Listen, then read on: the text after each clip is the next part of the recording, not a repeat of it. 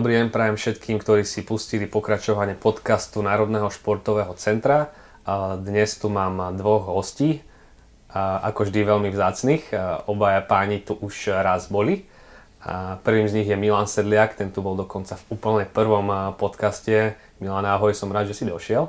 Ďakujem za pozvanie. Netreba ťa, myslím si, že veľmi veľa predstavovať. Okrem iného si aktuálne eh, vedúci katedry biologických a lekárskych vied. Okrem toho pôsobíš eh, v rôznych projektoch, ale venuješ sa teda, asi taký hlavný tvoj obor je, že vyžíva, vyžíva športovcov. Po, popri tej vedeckej činnosti je hlavný, áno, tá výživa. Dobre, super. A druhý host je Michal Králik. Eh, Michal, ty si tu už tiež bol, rozprávali sme sa vtedy myslím si, že vo veľmi zaujímavom podcaste o svaloch a silovom tréningu, takže Michal tiež absolvent eh, fakulty telesnej výchovy a športu UK, ako v podstate všetci traje, čo sme tu a už tvrdo uh, tréner v praxi. Ahoj, ďakujem, ďakujem za pozvanie a všetkým prajem pekný deň. Ja musím povedať, že som vlastne skončil vďaka túto docentovi Sedliakovi, práve to on bol môj vedúci, takže eh, teraz sedíme spolu ako nejakí takí kolegovia, ale dlho bol stále môj taký vedúci, ktorý ma niekam tam dotiahol týmto smerom, takže to... Našťastie dlho nie, len necelé 3 roky, takže to stačilo, aby si sa dostal tam, kam si a ideš si svojou cestou ďalej, čo je super. Dobre, takže tá dnešná naša téma vznikla z toho, že sme sa v podstate nezávisle od seba všetci traja stretli na kongrese športovej, športovej vedy v eh, Sevili. A bolo tam ešte niekoľko ďalších eh, Slovákov, čo, čo sme boli všetci radi, aj, aj z fakulty, aj z Národného športového centra, a Milan Kovač a, a, a Lenka Matejová a povedali sme si, že bola by škoda, aby sme eh, nejaké veci, ktoré nás tam zaujali, neprinesli aj nejak tak medzi ostatných trénerov, ktorí možno nemajú šancu vycestovať, takže bola to veľmi, veľmi, veľmi zaujímavý kongres a Milan, ja ťa na úvod poprosím, povedz nám niečo o tom trošku viac. Áno, tak ten kongres sa volá, že European College of Sport Sciences. Bol to 27. kongres, to znamená, že 20, ja už ako 27 rokov to funguje. A vzniklo to ako keby taká európska alternatíva k najväčšiemu kongresu, čo sa týka športu. A vie do športia, to je American College of Sport Medicine. Uh-huh. A tak si páni v Európe pred 30 rokmi povedali taký, také veľké mená ako Pávo Komi, známy biomechanik, čo dnes sa, dnes sa učíme pružinky na fakulte, tak to sú jedni z jeho výskumov, alebo čo bol Posko a spol, čo máme tie výskokové platne. Že mali, bolo by dobré mať takú alternatívu. Založili to, ale naozaj je to druhý najväčší kongres eh, v rámci viedošporte na svete, potom americkom a čo je super, že tam majú výmenné prednášky, že vlastne tieto dva najväčšie kongresy si pozývajú do ľudí, ktorí dajú prednášku tam a potom na oplátku zase na tom druhom kongrese. Je druhý najväčší, lebo ten americký tam býva pravidelne vyše 5000 ľudí a aj v Amerike sú to schopní robiť len asi na 4 alebo 5 miestach, ak sa nemýlim, v celých Spojených štátoch, lebo také kongresové haly nie sú. A tento je druhý, tak to už vieme urobiť na viacerých mestiach, ale bohužiaľ nie v Bratislave. tak, také kongresové centrum zatiaľ nemáme. Takže asi toľko k tomu a je to nie Európsky kongres, iba názvom je Európsky, lebo naozaj tam boli Japonci, Číňania, Američania, čiže je to celosvetový kongres. A to je super, že sme tam boli aj my zo Slovenska. To je určite super a možno Michal nám ty ešte môžeš povedať z tvojho pohľadu, pre ľudí, ktorí si ťažko predstavia, že čo vlastne tá športová veda je, alebo čo všetko, kto tam prednášal, čo všetko sa týkali prednášky. Áno, možno veľa športovcov alebo aj trénerov sa, sú takí skeptickí k takémuto štýlu kongresu, že sa boja tam ísť, ale prednášajú tam nie len nejaký hlboký, taký hlboko za, zahladený vedci, ktorí majú hrubé okuliare a, a v podstate hrabu sa v nejakých možno svaloch niekde na sklíčku, ale reálne tam e, prezentujú nejaké svoje nové zistenia, či už sú to tréneri, alebo sú to práve študenti PhD, čiže nejakí tí mladí vedci, ktorí naozaj môžu mať častokrát veľmi zaujímavé, zaujímavé témy, ktoré chcú riešiť. Takže nie sú to len teda tí, tí veci, ale stretáme tam veľmi uh, známych v tom svete športu uh, profesorov, či už sú to zo severu, alebo sú naozaj mená, ktoré v, te, v tom športovej, v tej športovej vede niečo znamenajú, ale okrem toho sú tam naozaj aj tréneri, v podstate z niektorých naozaj vrcholových tímov, či už to bude nejaká cyklistika, alebo to budú ľudia, ktorí riešia tenis, čokoľvek. Takže ten súbor tých ľudí, ktorí tam, ktorí tam môžeme stretnúť, je naozaj, naozaj rozsiahly. Ak môžem doplniť, ono tam, ten kongres trvá v podstate 3 dní a deň predtým je tzv. sú uh, satelitné sympózia a tie sú často venované práve praxi, hlavne v praxi. A tento rok malo byť, ale ty Peťo možno budeš vedieť lepšie, sa nakoniec asi ani neuskutočnilo to satelitné sympózium vodnému slalomu, kde vlastne zo Slovenska mali byť dvaja ľudia, to je Stana Smiešková a doktor Matej Vajda, ale neviem, či nakoniec to sympózium bolo satelitné. Sa priznám, nie som si istý. Ja som bol na, ja som bol na sympóziu na tenise, takže, takže už neviem, či sa, či sa uskutočnil slalom. A, a práve tie satelitné sympózia, často sú tam aj, aj veci k, k diagnostike v rámci športu, rôznym zariadeniam, takže to je, to je presne to, kde ten aj naozaj tréner, ktorý e, povedzme, že nemá záujem o hlbšie vzdelávanie, ale chce robiť v praxi, tak tam by si našiel to svoje. Lebo to je venované hlavne teda nie vede, ale tým, tým praktickým veciam k športu. Mm. Áno, zase musíme povedať, že okrem tých, či iba tých prednášok sú v podstate aj rozmiestnení rôzni teda diagnostici a diagnostické prístroje a rôzne nejaké novinky, čo sa týka aj technologických vecí v rámci toho, toho kongresu. Takže nie sú to iba o tých prednáškach, ale sú tam aj výstava v podstate prístrojov, ktoré nie, vieme aplikovať aj priamo do toho, do toho tréningu. Hej. Niektoré sú drahšie, čiže tie skôr sa bavíme o tých nejakých medicínskych veciach, v prípade zasa tej univerzitnej vede, ale boli tam aj aj prístroje, ktoré ja si viem predstaviť, že v tom tréningu aj v podstate bežného týmu, možno nejakého športového týmu alebo športového klubu, vieme využiť. Takto si to tí, tí tréneri vedia ochytať v podstate zadarmo. Hej? Že dostanú k tomu nejakú malú prednášku, že takto sa to používa, na toto to je a vedia si v tom nejakom balíku tých, tých prístrojov možno nejako vybrať. Mm-hmm. Ja musím povedať, že mňa samého prekvapil ten rozsah toho, čo vlastne sa tam všetko skúma a rieši. Ja som teda bol druhýkrát, bol som eh, pred dvoma rokmi, alebo boli to už tri, bolo v Prahe predtým. Mm-hmm. Takže uh, myslím, že tam beží nejakých 11-12 uh, prednáškových miestností alebo, alebo veľkých kongresových sál súčasne. Čiže ten program vyzerá tak, že v podstate človek si stále musí vybrať z desiatich tém, ktoré súčasne prebiehajú a jednu z tých sa si musí vybrať. A dosť často sú tie témy, že tak, že, že by si vybral možno aj viacej. A ten rozsah toho, povieme aspoň, vymenujem aspoň nejaké také mm, veci, čo Môžeme, sa riešia, čítať ľudia. vieme, máme to tu napísané, takže ak si dovolíte také veci naozaj od uh, motorickej kontroly v starnutí cez biomechaniku, cez únavu, špeciálne proste sekcie venované únave, termoregulácii, zranenia a prevencie, mm, detskej alebo telesnej výchove na školách. Čiže naozaj to je všetko, čo sa dá o tej psychológie, sociológie, o dopingu tam boli nejaké sociálne aspekty dopingu. To naozaj je už tak špecifická téma, že, že to je veľmi, veľmi naozaj špecifické a potom až po také veľké veci, ako sú, ja neviem, um, ja neviem, výživa. Silový tréning. Silový tréning, najväčšia vec na svete.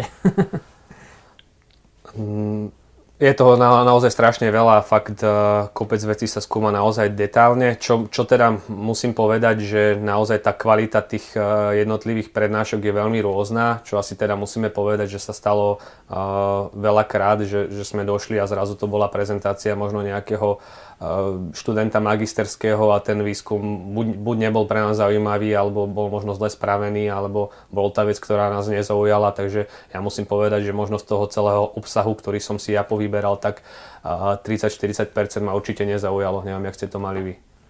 Uh, ja som bol na 7. kongrese teraz uh-huh. a za mňa bolo vidno, že je to post-covidový eh, kongres, bolo menej účastníkov než zvykne a aj tá kvalita, treba povedať, že bola uh, nižšia. Samozrejme, to, čo ty hovoríš, sú tie paralelné sekcie, kde prednášajú naozaj aj doktorandi a aj študenti, ale môžu tam byť aj veľmi dobrí veci. No ale potom sú také tie spoločné veľké prednášky, tie plenárne prednášky, kde sú pozývané veľké mená. Aj tento rok boli veľké mená, napríklad Brooks, ktorý je profesor, ktorý o laktáte, vďaka, čo vieme o laktáte, vieme aj hlavne od neho A to nebolo sklamaním, ale potom boli aj v rámci tých veľkých prednášok pre mňa niektoré, ktoré boli také, že nechcem povedať rovno sklamaním, ale som sa čudoval, že čo nám to ten pán alebo dáma rozpráva, však toto proste je nič také, čo by sem patrilo.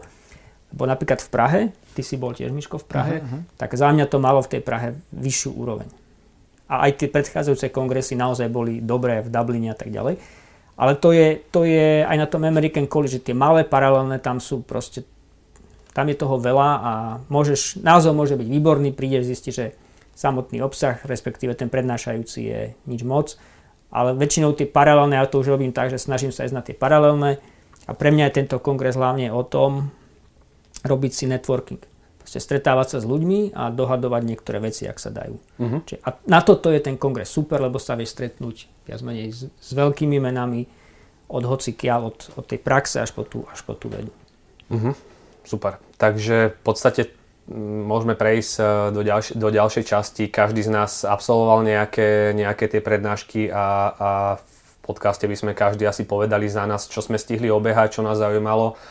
Bude to veľmi malé percento z toho, čo sa tam udialo. Ja len poviem, že kniha abstraktov z celej konferencie má 600 strán Takže mne trvalo niekoľko dní, kým som sa vôbec zorientoval vo svojich nejakých poznámkach, fotkách a, a tak ďalej. Ja to mám chytené naozaj e, veľmi, veľmi málo toho, čo, čo tam celý ten program ponúkal. Takže budeme sa snažiť nejaké také veci, ktoré, ktoré nás zaujali, povedať. E, ja by som ešte možno podotkol, že e, ako Michal povedal, že nie, nie sú to len takí, neboli to len nejakí študenti alebo veci, ktorí sa možno hrabú a robia, robia štúdie kvôli článkov, ale naozaj ja som tam aj v Prahe aj teraz postretal. Hlavne musím povedať, že to boli, uh, boli to Severania alebo podobné krajiny, kde naozaj ten výskum jednoznačne podporil uh, akceleráciu vrcholového športu v posledných rokoch. Ja veľmi často rozprávam o noroch. Tam som videl veľa, veľa prednášok, ktoré sú, ktoré jednoznačne sú aplikované do športu a u konkrétnych športovcoch uh, tí veci tam bežne aplikujú tréningové, teda ukazujú tréningové protokoly,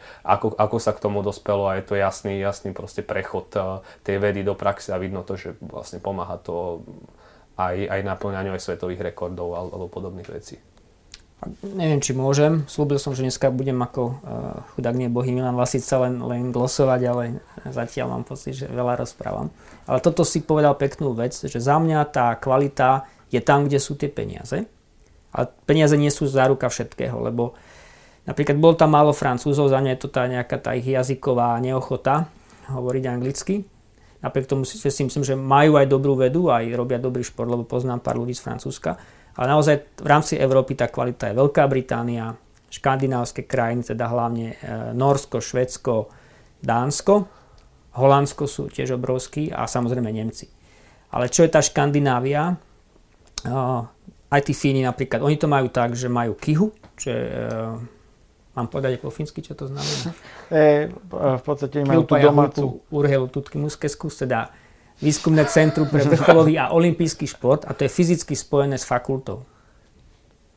Nóri majú Olympiatopen, majú ich viac, ale napríklad v Osle je to tak, že máš Olympiatopen a o 100 metrov je fakulta. A, a to asi rozumiete, čo znamená, keď sú viac menej fyzicky spojené, že tí ľudia z toho olympijského centra sú často vyučujúcimi na tých fakultách a tá fakulta robí veľa s tými športovcami. Je to, je to jedna ruka a zároveň je to akceptované zväzom, zväzmi a je to v podstate jeden veľký balík a preto sú tí napríklad tí nóri tak ďaleko. Alebo keď si aj spomeniem na môj pobyt vo Fínsku, tak e, v podstate výskumné centrum bolo prepojené na atletický štadión, takže v podstate otvorili len jedny dvere a ty si z výskumného centra vedel utekať v podstate až na štadión kde sa v podstate bolo keby veľké množstvo športov, čiže od, od nejakých atletických disciplín, boli tam gymnasti, mali tam silovú prípravu rôzni športovci, takže to bolo a stále to takisto bolo napojené na tú univerzitu. No a Takže to bolo ešte jedna to... brána, ktorú keď otvoríš, tak sa dostaneš vlastne do labákov univerzity, čiže tiež vyvihnúť z univerzitného labáku a, a behať na tom výskumnom. E, takže to je tak fyzicky prepojené a, a tomuto sa ťažko konkuruje. Ale na druhej strane to nie je nič čo by nevedeli sme zafinancovať, len to chce mať ten nápad, tú logistiku a ten systém. O tom systéme to hlavne lebo oni tie peniaze investujú tak, že to má výsledky. A tam sa asi líšime trochu. Peťo. Tam sa asi líšime trošku dosť. Myslím, že ste trafili klinec po, po hlavičky, však Milan, Milan robíš tom dlhé roky. Samozrejme na Slovensku to extrémne chýba, takéto nejaké prepojenie. Už len, už ani nevrajím, že o, o výskume vo vrcholnom športe, ktorý v podstate nemáme, alebo je veľmi, veľmi chabí, ale aj celkovo nejaké prepojenie na nejaké nové poznatky a ľudí, ktorí, ktorí sú aj v týchto veciach doma, tak to na zväzoch sa dosť často v podstate absentuje taký, takíto ľudia, tí tréneri. A nemôžeme sa na nich stiažovať, majú kopec roboty v tréningovom procese, sú zavalení dosť často aj nejakou byrokraciou, takže nemajú jednoducho čas sa vrtať v nejakých vedeckých článkoch a tak ďalej, takže tam, tam sme, myslím si, že veľa rokov pozadu. Len ešte by som možno dodal, že napríklad ako vychalani, tiež idete príkladom, lebo poznám ľudí, ktorí robí skvelé pokusy napríklad na takých tých že nízky testosterón, krásne experimenty z Dánska, kde chemicky kastrovali mužov a potom s nimi trénovali. A ten človek, on išiel potom do praxe, do dánskeho takého tako NSC. Kastroval mužov? Áno, ale chemicky, ale len dočasne. No ale on ostal v tej, išiel do tej praxe, povedal, že on nechce byť vedec na tej univerzite, išiel do praxe, ale stále na tej kongresy chodí a stále robí svojím spôsobom tú vedu v prepojení. A toto je to, že oni aj odídu, sú v tej praxi, ale, ale stále sú napojení na tých svojich bývalých školiteľov a stále robia s tými, uh-huh. s tými výskumnými jednotkami. Takže to, toto je ten systém, o ktorom ja hovorím. Dobre, ja navrhujem, že poďme uh, sa už rozprávať o nejakých konkrétnych uh, výskumoch, prednáškach, ktoré nás uh, zaujali. Budeme si robiť asi také kolečka. Uh, Michal, Milan, začnite kľudne. Mi, Michal začne. Ja, Ten je dobre pripravený. Ďakujem, ďakujem za že ste mi všetci dali tú pomyselnú palicu do ruky. A, dobre, no tak e, tým, že ja som známy asi tým silovým tréningom skôr ako nejakým vytrvalostným tréningom. Minule som skúsil utekať pred psom a nevyšlo mi to, tak som sa na to vykašľal. Tak si ho radšej ubil chudák. Proste som sa nechal pohrízť a akceptoval som to, že vytrvalostná disciplína nebude moja.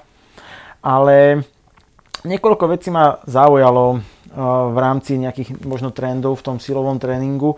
Jedna taká vec, ktorá prichádza alebo získava si tú popularitu je ten model toho flywheel systému, čiže systému z nejakého odporového koliečka, ktorým v podstate sa navíja a tým by malo vytvárať nejakú väč- zväčšenú nejakú excentriu, čiže ten brzdí pohyb, ktorý by mal lepšie rozrušovať tie svalové vlákna tým pádom nabudiť ako keby nejakú lepšiu hypertrofiu možno tých svalov a dodať tomu niečo, čo by sme teoreticky nemali alebo neboli schopní dodať takým tým štandardným nejakým silovým tréningom. Tých prác e, bolo niekoľko a začína to trošku tak ako keby sa komplikovať celý ten, celý ten model, pretože už sú rôzne firmy, ktoré vytvá, alebo vyrábajú rôzne tieto systémy, takže už aj podľa toho, že aký ten systém je presne vytvorený, hej, že aký má tú os toho otáčania, tak to nám trošku komplikuje celú tú, celú tú výskumnú časť okolo toho, že nájsť, e, čo by mohlo byť najideálnejšie v rámci takéhoto, takéhoto pohybu. A, a celkovo som mal z toho taký dojem, že áno, je to v podstate benefitom takého, takého, takejto formy cvičenia je nejaká tá väčšia pravdepodobnosť tej svalovej hypertrofie, ale zväčša sa bavíme o nejakých tých, by som to tak nazval, akože vytrvalostnejších športových aktivitách, že keby sme to chceli zobrať v rámci nejakých tých maximálnych silových, silových športov, tak uh, tam tá využiteľnosť takéhoto zariadenia je do nejakej miery obmedzená, pretože v podstate tak silno to vieme potiahnuť, keby tak silno nám to vytvára ten odpor, ako sme my silní potiahnuť. A teraz je otázka, že či to vieme tak nakopnúť, to celé, to celé točenie, aby sme dosiahli nejaký ten extrémne vysoký ako keby pík, hej, ten, ten výkon toho, toho brzdivého, brzdivého pohybu. Možno, Miško, lebo flywheel možno pre niekoho nie je úplne známy pojem, že čo je ten princíp Nejaký zotrvačníkový. Áno, princíp je v podstate, že na nejakom otočnom, otočnom disku je pripevnená, pripevnené lano, ktoré sa vlastne navíja naspäť tým spätným chodom tak isto silno, alebo väč, väčšia rovnakou silou, ako ho ty potiahneš ku sebe. Čiže keď je to nejaké kladke, tak ako rýchlo a silno ty to pritiahneš k sebe, tak takou e, rovnakou silou to ťahá, ťahá naspäť. Keď to skontrujeme s takou štandardnou kladkou, tak štandardná kladka v podstate nevytvára taký ten uh, zvýšený ten ťah, ale v podstate ide gravitačnou silou najčastejšie dole. Mm, čiže oni sa snažili, uh, napríklad um, tento, tento, táto, tento stroj vlastne vymysleli kvôli ľuďom, ktorí sú vo vesmíre že snažili sa vytvoriť nejakú hypertrofiu alebo nejaký ten, aby tá atrofia toho svalstva nebola taká výrazná, tak aby ten pohyb, keďže by, keby urobili drep, tak vyskočia do vesmíru, teda do vzduchu, tak aby ich tam niečo zatlačilo naspäť a tým pádom vlastne efektívnejšie bojovali s takouto atrofiou, keďže není tam taká, taká vysoká gravitácia.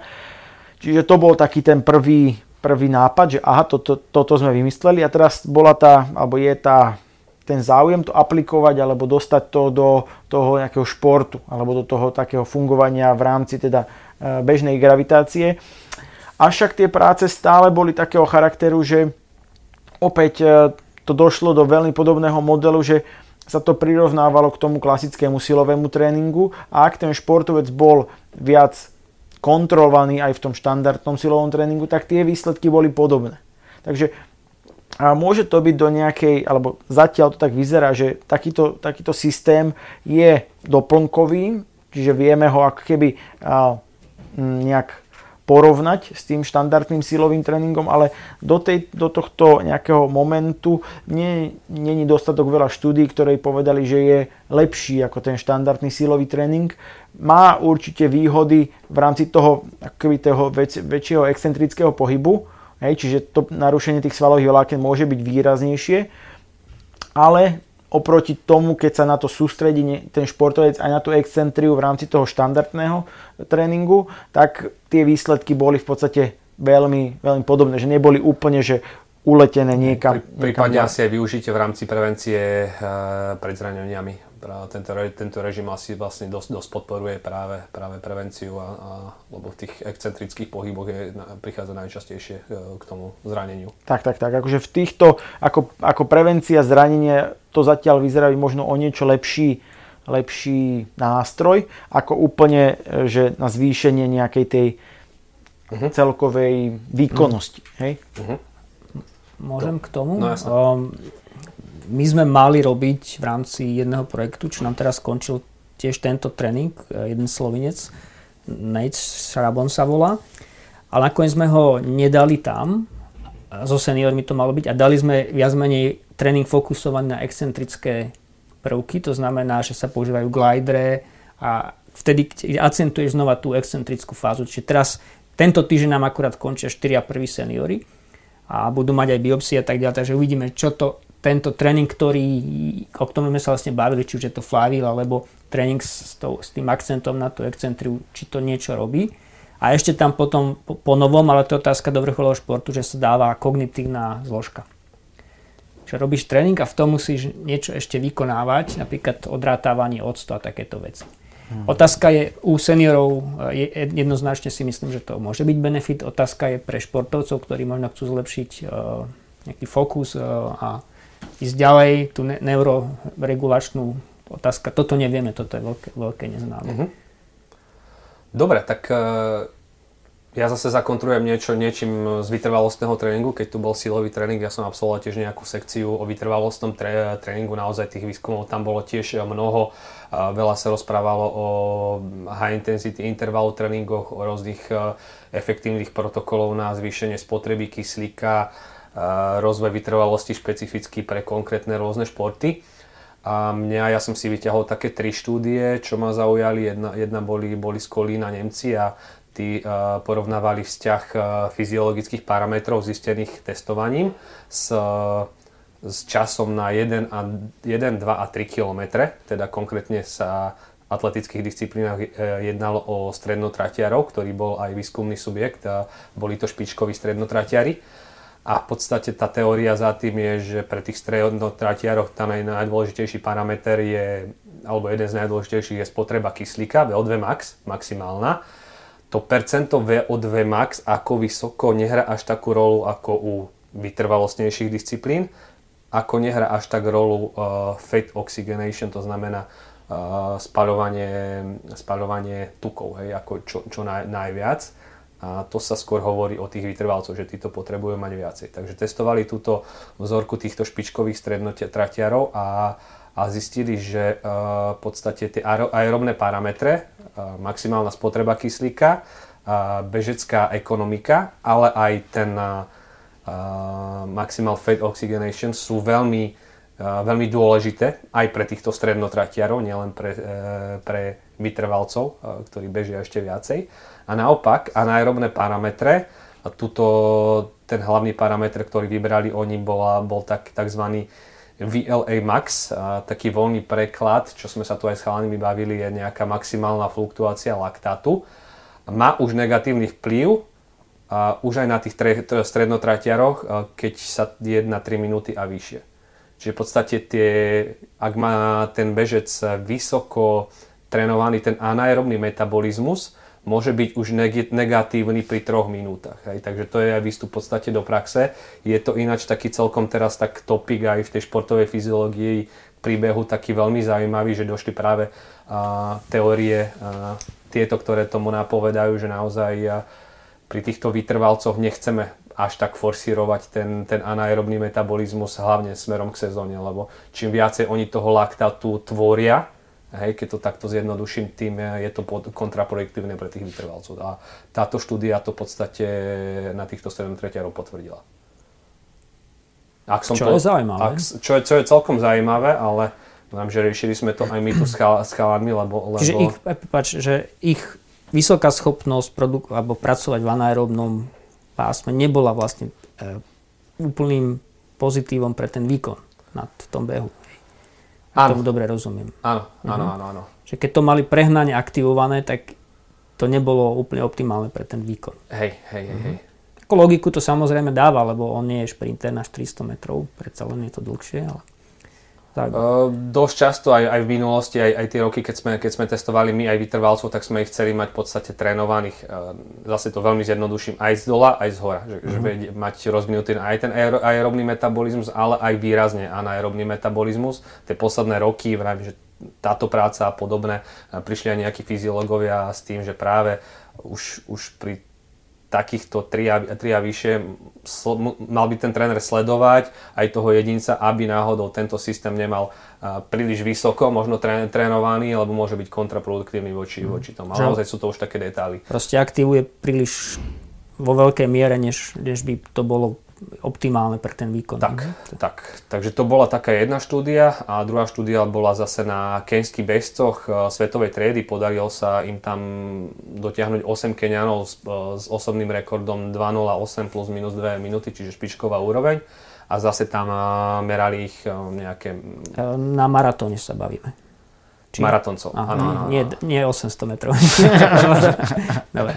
Maratoncov, čiže naozaj špičková trieda. A špičková trieda, tam zase vieme, že pri maratoncoch je dôležitá spotreba kyslíka maximálna, percento VO2 max a na ako majú ten anaerobný prach, čím vyššie, tým, tým lepšie samozrejme a ekonomika behu.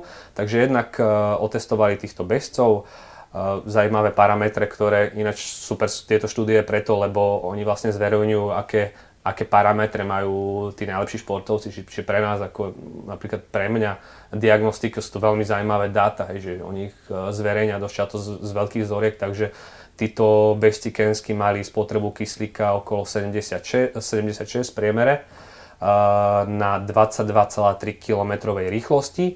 Ten ventilačný prach mali na na 84% na rýchlosti 19,6. Hej. Ten maratón špičkový sa beží okolo 20 km za hodinu a te- test, uh, testovali ekonomiku behu. No a tak zase to hlavné, hlavné to zistenie tej štúdie bolo, že tie dáta, ktoré dostali a tie výsledky sú veľmi podobné s dátami publikovanými možno pred 5, 10 rokmi a tak ďalej.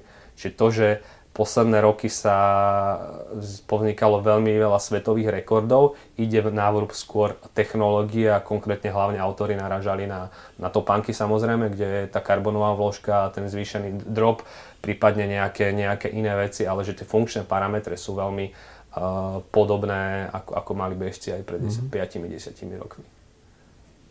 Takže, takže to bola mhm. druhá a ešte možno jedna vec z tejto sekcie vytrvalostnej, tam zase porovnali Mali tam veľkú skupinu 300 športovcov, boli to vytrvalci, ale aj cyklisti, aj bežci, aj triatlonisti a porovnávali regionál, teda národnú úroveň, regionálnu úroveň a medzinárodnú úroveň týchto športovcov, ale aj tá regionálna boli trénovaní športovci, vytrvalci a v podstate chceli overiť to, že veľa tých teórií alebo aj v minulosti bolo, to, no, bolo o tom, že, že tí vytrvalci musia mať uh, čo najvyššie percent, na najvyššom percente uh, z maximálnej spotreby kyslíka ten, ten prach a že to je vlastne rozdiel medzi tý, tými špičkovými a tými menej špičkovými a práve táto štúdia a jednak zase super, že tam zverejnili tie, tie parametre, kde sa zhybú tí špičkoví vytrvalci na národnej, regionálnej a, a tie tretie úrovni. Ináč aj my máme takéto dáta nášho centra, mohli sme si ich skonfrontovať, sú veľmi podobné a vlastne zistili, že v tomto vôbec, vôbec rozdiel, rozdiel nie. Hej, pohybovalo sa to niekde u všetkých okolo 80% z VO2 max, takže Takže toľko za toto Ale vyšli sa v tom VO2 Max teda áno, áno, áno. Mhm. Tam eh, môžem aj povedať, eh, keď si to nájdem, tam, tam tý, mm, ako tam najvyššia úroveň spotreba kyslíka o, niekde okolo 71 plus minus 6,5 v tej skupine. Tá nižšia národná úroveň bolo okolo 65 a tá regionálna okolo 58, čo približne také parametre meráme aj my. To sme už skoro aj my, Miško. Takže toľko za tú vytrvalostnú sekciu, čo som, čo som videl ja.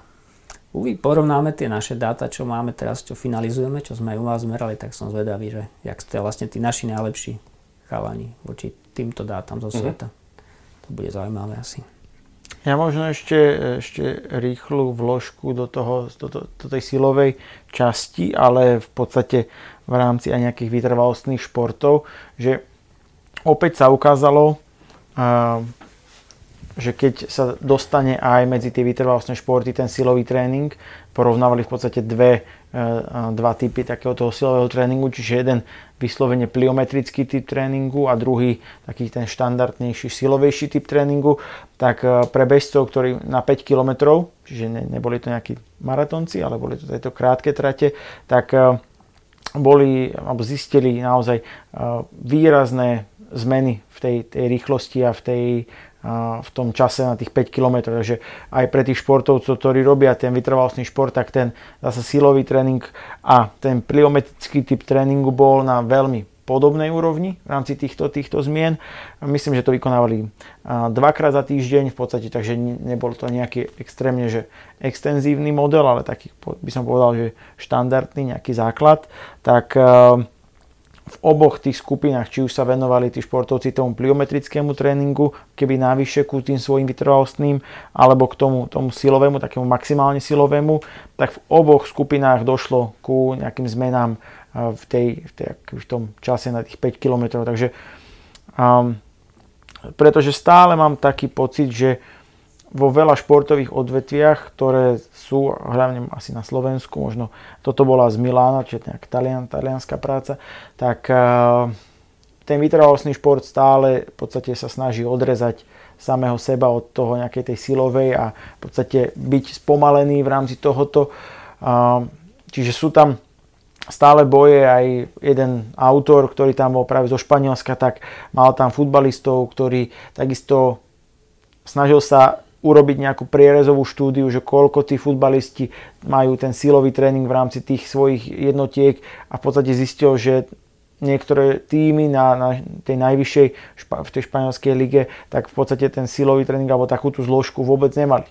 Hej, takže v podstate on chcel zistiť dáta a boli, že v polke tímov v podstate nenašiel nikoho, ktorý s tým nejak bol za dobre mm-hmm. a mali stále ten prejav o tom, že ak budem trénovať v rámci, v rámci toho môjho športu, tých vytrvalostných, alebo to budú tie, tie tí, e, tímové kolektívne športy, tak v podstate tí športovci budú pomalší. Hej? A toto je jedna z takých čiastkových prác, ktorá dokazuje, že nie, ak to budeš robiť poriadne a nebudeš sa snažiť prirovnávať iba ku kulturistom, hej, lebo to je taký, taký niekedy úzky, úzky pohľad na ten silový tréning, že proste kulturista je silový tréning, tak e, vieme aj zlepšiť, či už to bude prevencia tých zranení, ale aj vieme zlepšiť ich, ich výkony na nejaké tieto, tieto, tieto trate alebo ten, ten celkový výkon v športe. Takže to je možno zaujímavé zistenie v rámci takéhoto tej vložky, že niekde medzi tým, tou silou a tou vytrvalosťou je tam proste ten, ten, ten stred. um, silový tréning, my sme spomínali ten excentrický a tam bol pekný príklad toho, že je rozdiel medzi vedou a potom rozdiel medzi nejakou popisnou v úvozovkách vedou, keď len meriaš, zistíš, že niečo aplikuješ a je zlepší, tak áno, ale tá veda je povedať, prečo sa to tak deje. A boli tam také zaujímavé veci pre mňa v zmysle meraní dĺžky sarkoméra. Teraz vieš, vieme, pamätáme si, dúfam, za školy, čo je sarkoméra, že v svalovej bunke máme také tie tenké vlákienka, kde sú už potom usporiadané tie aktíny a myozíny a, a. A dĺžka tej, tej jednej jednotky, kde je ten aktín a myozín, tak to je tá sarkomera. Čiže no. najmenš, najmenšia svalová Funkčná jednotka. jednotka, hej, lebo tam sa to reálne skracuje a naťahuje. No oni zistili, že napríklad keď 3 týždne robia tie Nordic hamstrings, excentrický tréning, tak po troch týždňoch, čo sa stane, je, že tie sarkomery, a to je, nechcem povedať, že pomerne nové, ale málo ľudí to vie, že oni sa predlžia. Ale počet tých samotných sarkomer nie je väčší ešte. To znamená, ten sval je, je silnejší, ale paradoxne v, tom, tom, v tých troch týždňoch má určité deficity pri určitých, na, určitých natiahnutiach má deficity, lebo tie sarkomery sú predlžené. A potom mu treba dať čas, ale určite to trvá aj ako 3 týždne, že on si vie dobudovať na konci toho, tých svalových buniek tie ďalšie sarkomery, aby, bol, aby sa mohli zase skrátiť a mm-hmm. zase boli, mali optimálnu ako keby pomer, keď pri určitých natiahnutiach by boli optimálne silné, lebo keď to môcť natiahnuť, to, to nie je optimálne silné. A toto bol také ten prakticky, že, že jak dlho to relatívne trvá, že ty 3 týždne, keď robíš ten Nordic hamstrings, tak to není plne adaptované. Tam je len ten prvá fáza, že vlastne natiahneš tie sarkoméry, ale ešte ich nemáš dobudované. Čiže s tým treba veľmi opatrne. A potom také nepriame, čo bolo pre mňa, že napríklad seniory majú kratšie tie, majú menší počet sarkomer v tých jednotlivých typoch svalov. To znamená, že, že oni sú, a je to preto, lebo napríklad robia v menšom rozsahu tie pohyby. A to je možno ten prenos prakticky do, do práce so zraneným športovcom, že nemôžete s ním začať robiť nejaké veľké veci, kým on nemá ten rozsah pohybu opäť funkčný a že znova to môže trvať aspoň tie 3 týždne, kým ten sval sa znova ako keby predlží kým to, tá svalová bunka sa predlží. Lebo ak on hora má raz fixované v nejakej polohe, tak už len po pár týždňoch ona sa skráti. A to je vyslovene, že fyzické skrátenie svalových buniek, aj svalu fyzioterapeuty to samozrejme vidia, ale preto, lebo naozaj tie bunky sa skrátia, odbúrajú tie koncové časti tých, tých, tých sarkomer. Tak, a toto bolo pre mňa také zaujímavé, že už vieme, prečo to tak je v podstate. Áno, áno, kopec, kopec tých, toho výskumu je v podstate dosť často o tom, že, že niečo robíme tak už dl, dlhé roky, alebo tie protokoly sa len potvrdzujú, ale, ale dneska čím ďalej viac to vieme akože vysvetliť, že prečo to tak je. Takže... Tak. Áno, teraz vlastne v tej vede je povedomie o tom, že čo sa deje niekedy aj, aj dobré, ale ak chce niekto spraviť niečo wow, tak musí, ale malo by prísť tým mechanizmom. Častokrát až od tej signálnej dráhy, čiže úplne až niekedy až od toho mozgu, že ako sa to celé spája cez tie jednotlivé tie dráhy a čo aktivuje akú časť a na čom presne ten mechanizmus je založený, aby sa možno ešte trefnejšie vedelo prispôsobiť ten, ten tréning alebo to zaťaženie, že toto je nie len teda ten dôkaz, že OK, som rýchlejší a tak ďalej, ale takto to presne cestuje aspoň v tom našom povedomí o tom. Hej. Možno keby sa to narušilo, zase by to cestovalo niekedy inokade, lebo taký ten, taký ten organizmus máme, ale zistiť ten mechanizmus toho, že od toho úplne prvého, od tej myšlienky až po tú, až po tú realizáciu. Dobre, ja by som možno nadviazal takou tiež, e, myslím, že tam sme asi boli všetci traja na, na tej sekcii o laktáte tak to si, ty si už spomínal eh, profesora Brooksa z Ameriky, asi legendu v súvislosti s tým laktátom a za ním bol Mr. Eh, Bishop z Austrálie, tiež človek, ktorý sa zaomerá laktátom asi, asi celú svoju kariéru, takže naozaj to boli uh, brutálne prednášky.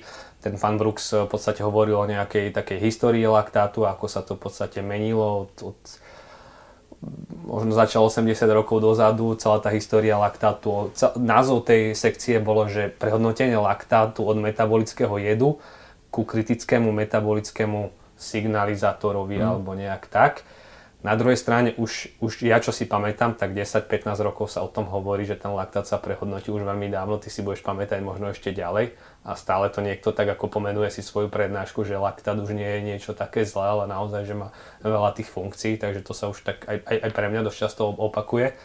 Takže bolo to o tom, že ten laktát sa nepoužíva len to, čo sme sa na, možno učili na, šk- na škole my ako, ako niečo, čo nám signalizuje zapojené tej anaerobnej glykolízy, ale využíva sa a respektíve laktát je prítomný pri hojení rán, pri inzulínovej eh, sekrecii, pri manažmente otravy krvi, dokonca pri učení a pri pamäti má svoje, svoju funkciu laktát. A, a pri reprodukcii, neviem, či pamätáte, bol tam taký slide, kde spermia oplodňuje vajíčko a to sa deje za prítomnosti laktátu a je hlavným zdrojom vlastne energie pre srdce, pri ľahkej pohybovej aktivite, takisto pre mozog, takže naozaj ten laktát má množstvo funkcií v tele.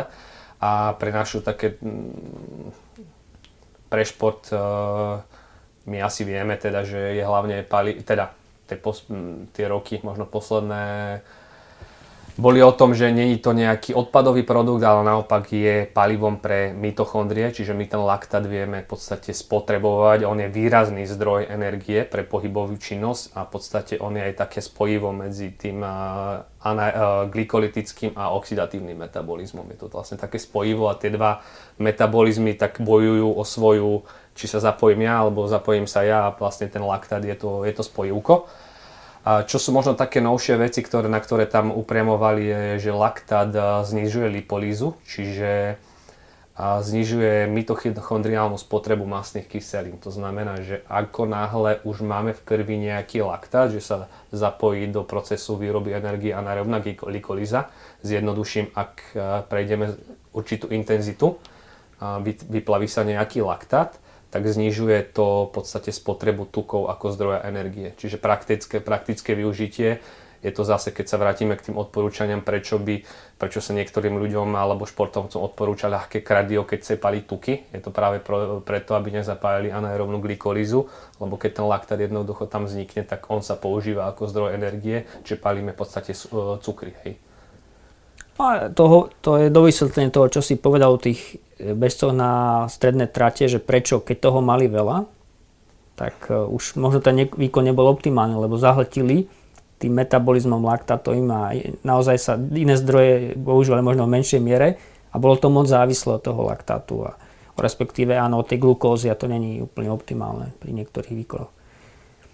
Mňa tam zaujímalo inak, že, a zaujalo, že stále sa učíme, že to pH krvi je nemenné, že to musí, telo si to drží nejakých 7, 34, 35, 7, celá 45. Ale potom bola taká tabulka, neviem, či to nebola jeden z týchto pánov, keď ukazoval, že tí dobrí športovci už vedia ísť napríklad na 7,20, tí elitní vedia ísť napríklad na 7,10 a tí top, top v tomto, ktorí sú trénovaní dokonca pod 7, vedia stiahnuť pH, ale nie kvôli laktátu, ale kvôli tým vodíkovým jónom, ktoré robia tú kyslosť a že vedia tolerovať Čiže to je, to je, a sú tam obrovské rozdiely v tej tolerancii, že tí naozaj top elitní športovci, ktorí sú v laktátových športoch, tak tí vedia aj z pH o mnoho nižšie než nejaký národná, národná úroveň. A to znova ukazuje na nejaké aj iné veci, na, na nejaké genetické predispozície k týmto športom. Že to není naozaj tak, že Proste sa to dá natrénovať, no niečo sa asi nedá úplne natrénovať. Presne tak, e, vlastne tá, v tej tabulke myslím, že bolo aj to, že tí, tí elitní športovci majú väčšie množstvo tých MCT prenášačov, to myslím, že MCT1 až MCT, MCT4, čo je asi genetická predispozícia, naozaj tí elitní športovci v tomto, v tomto vynikali. Čiže, Oni sa ešte líšia, či rýchle alebo pomalé vlákna. Hej, jedni transportujú práve že laktát dnu, druhé von a to, a to je ten, ten, tá krásna rovnováha, že to musí mať vyvážené a hlavne u tých možno tých strednotratiarov, že to musí byť vyvážené, to musí byť veľmi vytunované, lebo tam oni chcú kombinovať tieto dva a to Presne je veľmi tak. náročné. Presne tak, v podstate aj tie moje prvé roky praxe boli niekedy aj o tom, že keď došiel nejaký akože vynikajúci triatlonista, poviem príklad e, Rišo Varga alebo Erik Vlček, tak a bolo ťažké robiť laktatovú krivku, lebo oni mali veľmi nízke laktáty, aj napríklad na úrovni anaerobného prahu, niekedy dosť často aj, aj trošku vyššie a podstate ono je to mimo nejakej takej základnej teórie, ako sa učí na vysokých školách, koľko milimolov by niekedy mali a práve to bolo o tom, že jednak oni začnú ten laktát produkovať oveľa neskôr, ako, ako normálne trénovaný športovec, lebo ten, tá, to, tá oxidatívna forma spaľovania je u nich tak brutálne spravená, že oveľa neskôr ten laktát vôbec začne sa produkovať, respektíve sa zapojí tá anaerobná glykolíza. Navyše, oni vedia ten laktát proste spotrebovať počas pohybovej činnosti, čiže tá, to vyplavenie laktátu prichádza oveľa neskôr a dokonca nedosahuje ani také vysoké parametre. Čiže bolo to niekedy milné v tom, že keď na konci laktátovej krivky u niekoho zistíte malý laktát, tak to môže indikovať, že, že je pretrenovaný alebo, alebo preťažený alebo funkčné prepätie. Ale práve u tých vysoko trénovaných vytrvalcov to je, môže byť normálny stav. A to je veľmi často, často niekedy mm. zistiť. Viem, že ešte, ešte niekoľko rokov dozadu som sa k takejto literatúre vôbec nemohol dostať, ktorá by, ktorá by toto nejako popísala. A tuto v podstate aj v tejto prednáške to bolo veľmi pekne vysvetlené. Mm. Takže toľko, toľko ešte, toľko asi k tomu laktátu. Chalani, mne sa páčil k tomu laktátu ten pekný obrázok toho Fénixa. Fénix, jak stál, hej, z toho. Že stával z mŕtvych, že fe, teda ten laktát nie je taký zlý, ako niekedy ho pochovávali, ale naozaj, že je to ten Fénix, ktorý zobudí sa z popola naozaj od toho embryonálneho štádia až v podstate celoživotne riešili tam aj v rámci um, poruch srdca, že sa zvažujú na podávaním laktátu a také. To som chcel akorát povedať, že možno keď to počúva nejaký medic, tak sa smeje, však, že však my ten laktát terapeuticky vieme, aký to má význam a, a používa. Ale tak naozaj v tej športovej praxi to je úplne inak, inak zavedené a sme, sme radi, že sa to aj na Slovensku už začína tomu rozumieť, že naozaj laktát nie je zlý, laktát je palivo, laktát je signálna molekula, že on ešte hovorí tej bunke, čo sa bude diať ale v podstate sú to tie vodíkové eh,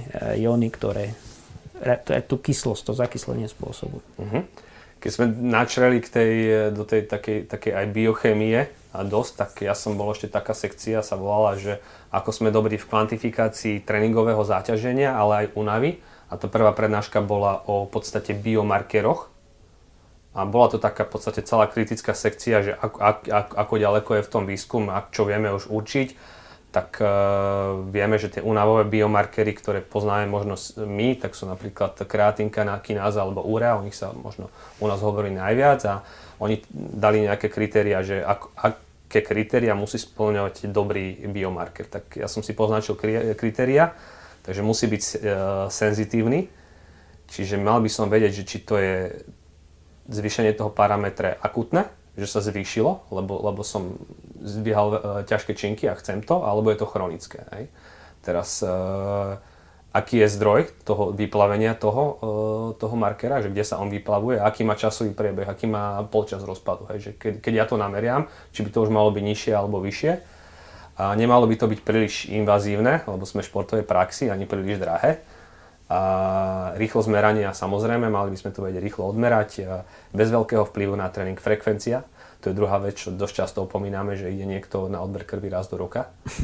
Takže z toho ako niečo vyhodnotiť e, veľmi ťažké. A... Ale zase aspoň išiel možno v tom istom období, takže niektoré tie vplyvy tam okay, ošetrí. Okay.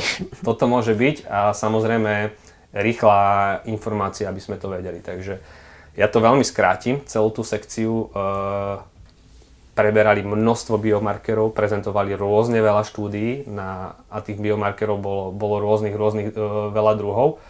A v súčasnosti... Môžem si typnúť? No? Nemáme dobrý biomarker. V súčasnosti asi nemáme biomarker, ktorý by splňal všetky tie veci. Ako je... E, niekoľko, niekoľko markerov, ktoré jednoznačne korelujú s tým, že s nejakým aktuálnym alebo chronickým zaťažením aj mm. povedzme kreatinkináza alebo skúmali rôzne cytokíny alebo nejaké krvné parametre, ale aby splňal všetko to, čo potrebujeme do športovej praxi, Uh, tak, uh, tak také, také niečo asi zatiaľ nemáme. Uh, veľmi prakticky to aj ukázali, zoberiem si skupinu futbalistov, namerám niekomu vysoké cekačko a predtým, aby som ja povedal, že tomu dajte voľno, tak ten kontext za tým je taký, taký obrovský, čo nie všetci možno ľudia si, si uvedomovali. Hej.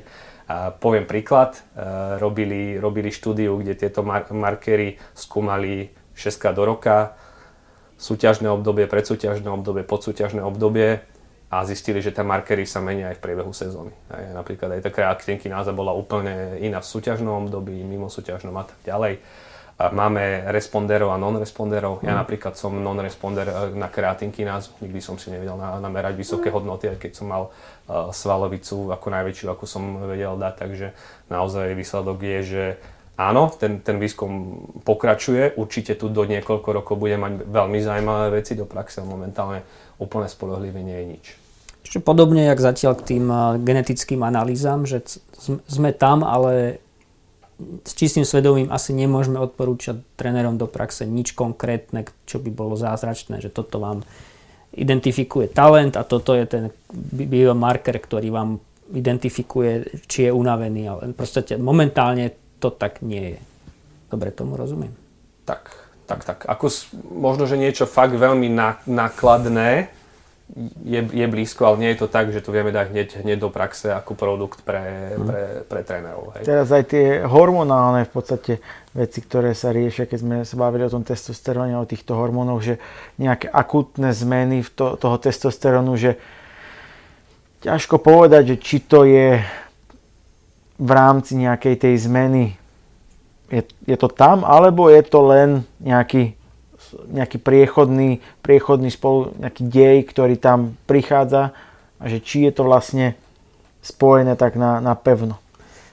Ako zase, keď tie, napríklad testosterón, keď vytrvalcov ho budeš mať naozaj nízky, tak ale to už budeš vidieť aj na ňom, že už je pretrenovaný, že ako no sa to ukáže. Ale tie hormóny, napríklad steroidné, sú, sa telo snaží do poslednej chvíle držať nejak normálne a až keď je toho veľa, tak už potom to neudrží. Ale to už vidno aj, to nemusíš robiť odbery krvi, aby si videl, že ten človek už na tom nie je dobre. Tak asi. Jasné. No. Ja by som to ešte teda dokončil, neznamená, že všetky parametre, čo, čo, čo skúmali, že sú zlé, hej, ale akože tam sa prizvukuje presne tá, že individualita, máme nájsť rozsah pre konkrétneho človeka, ak už niečo meráme, tak to musí byť pravidelné a tak ďalej, len na začiatku som povedal tie uh, kritéria pre správny biomarker a tie zatiaľ nesplňa nič, ale samozrejme vieme, že sledovanie aj krvných parametrov alebo nejakých iných vecí nám dá, môže dať zaujímavé dáta, ale, ale chcelo by to byť ešte trošku ďalej v tom. No. Áno. Čiže vlastne dobrý tréner u vrcholového športovca podľa mňa by mal poznať, jak máme v dopingu ten biologický pas, tak možno by mal vedieť spolupráci s diagnostikmi, ako ste vy, vytvoriť nejaký balík takýchto krvných... Alebo aj, s lekárom. No. Jednoduchým, hej, no samozrejme, samozrejme s lekárom aj, nejakých pár parametrov, ktoré bude dlhodobo opakovane sledovať. Niektoré sa dajú akútne v tréningu, niektoré viac menej len kontrolne v bazálnom stave. A z toho podľa mňa potom ty vieš ho, ich používať, ale je to naozaj skôr individualizované na, tých, na toho jedného športovca. A teraz ja ešte strelím zase do iného smeru a potom riešiť ešte tú kognitívnu zložku, čiže ten mozog. Hmm. Že na to, keď sa ešte zameriame, tak zase nám to bude trošku čarovať s tými kartami, že ako je ten človek nastavený, ako keby v rámci tej hlavy, hej, že bola tam jedna tá práca, alebo ten, ten prí, príspevok, ktorý hovoril, že no brain, no gain. Hm. Hej, čiže bez tej hlavy tam tie zmeny nie sú. Takže to je zasa ďalšia zložka, ktorú mal ten správny tréner poznať. Že nie len možno sústrediť sa čisto iba na tie krvné, alebo tie, ktoré môžu byť spúšťačom, ale môžu byť zasa už len nejakým tým výsledkom toho deju, ktorý sa deje tam na pozadí toho, toho celého. Takže ten mentálny, mentálna zložka toho tréningu podľa mňa tohto roku osobne ja som mm, tak, tak na to aj pozrel, alebo teda mi tak otvoril oči, že aká podstatná môže byť tá, tá mentálna zložka, že ako veľmi je možno v takých tých našich, v mojej hlave, podhodnotená. Hej? Čo keď niekto povie, že ide za nejakým psychológom alebo niečo si ide riešiť, svoje domácnosť si ide riešiť alebo čo, tak je v podstate braný ako akože chorý človek. Ale teraz, že ten, ten atletický, ten úplne top výkon, že proste bez toho asi, asi nepôjde úplne vyhodiť. jedna veľká ešte práca, ktorá mi tam tak zarezonovala, možno taká blbosť, tak uh, bolo, že, že keď si myslíš, že si v experimentálnej skupine, tak sa zlepšíš viac.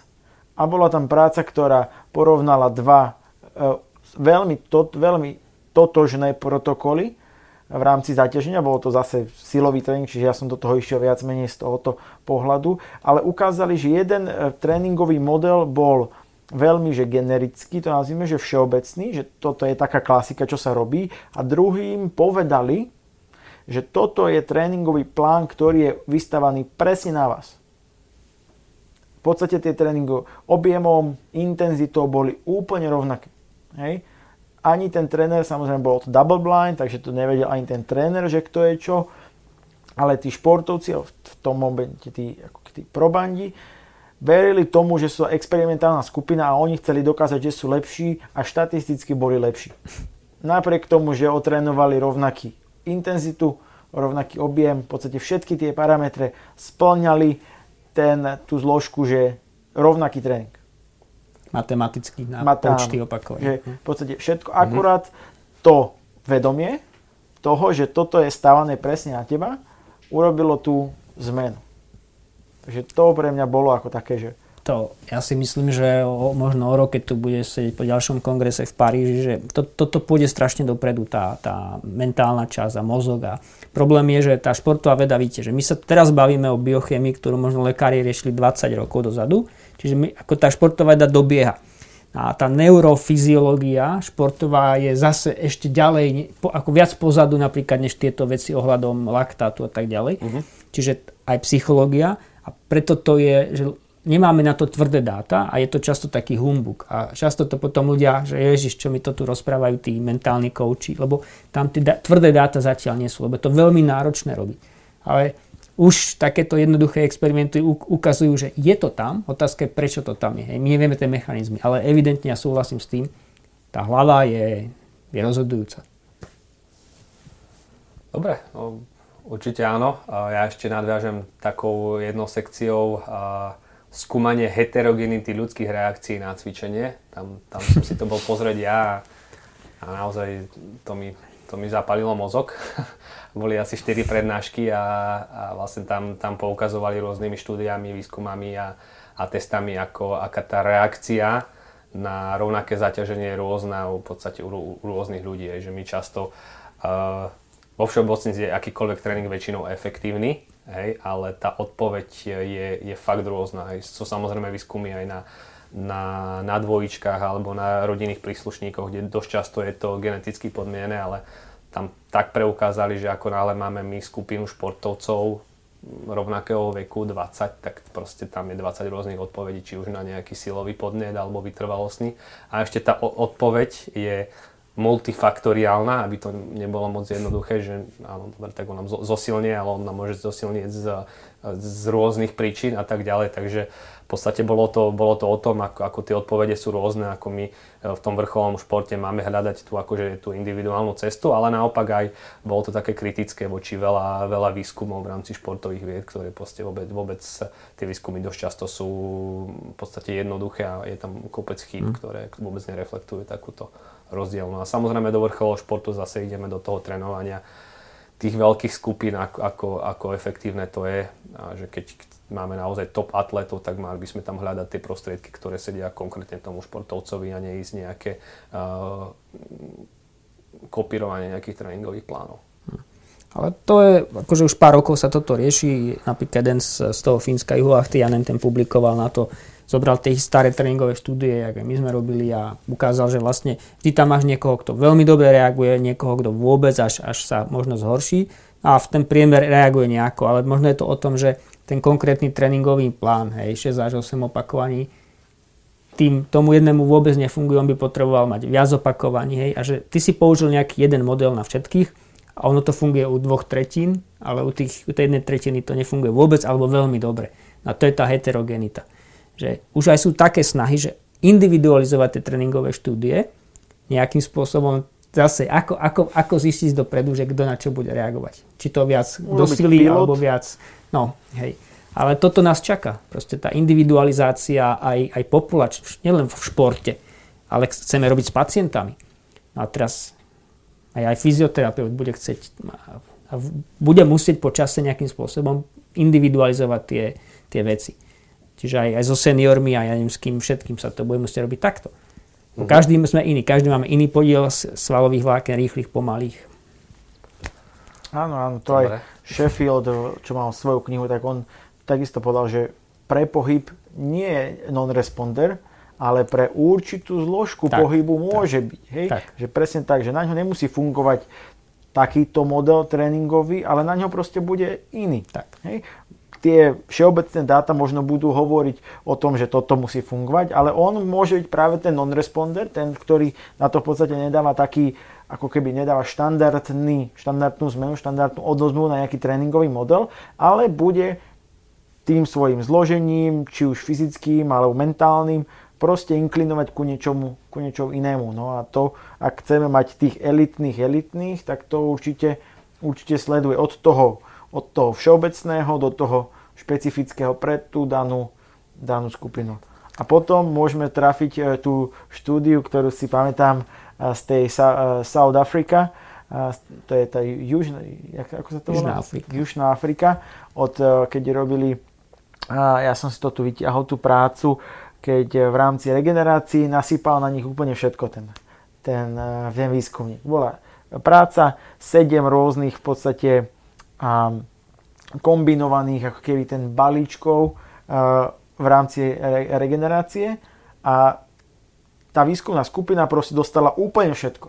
Čiže od, od ochladzovania, cez doplňanie sacharidov, cez vyplachovanie úst kofeínom a, a sacharidmi zase, alebo teda tým carbohydrates. Potom tam hyperventilovali čistý kyslík, robili tam tonizáciu a v podstate dokázal, že všetci sa nejako zlepšili. Hej? Že nikto, ale nebolo to, že, že všetci sa zlepšili, keď to všetko namiešali, tak úplne uletenie. Hmm. Ale tá, tá, ako keby to zlepšenie bolo, bolo nejaké a ak by bol non-responder na jednu časť, tak mohol odpovedať na tú inú časť. Takže bolo to ako také, také Čiže nenaščítavali sa tie efekty, v podstate bol ten efekt rovnaký. Tak, ale bola všetko. vyššia tá, ako keby tá pravdepodobnosť, že sa zlepší. A potom oni ako keby navrhovali, že taký ten iný approach, ten, že nie, že postupne pridávať, ale nasyviem na nich všetko a potom hľadám, že čo im, čo komu nefunguje. No len to strávia 3 hodiny na rege a bude to stať strašne bolo to, veľmi, to. bolo to veľmi vtipná, vtipná akože, e, práca, zaujímavá určite, lebo sám už v tom, v tom, e, v tom začiatku proste povedal, že no možno z toho bude nejaké blato. Hmm. že najskôr mal takú dúhu, že to bude skvelé, že možno to môže byť aj takto, že ale nakoniec z toho môže byť vlastne úplne blato.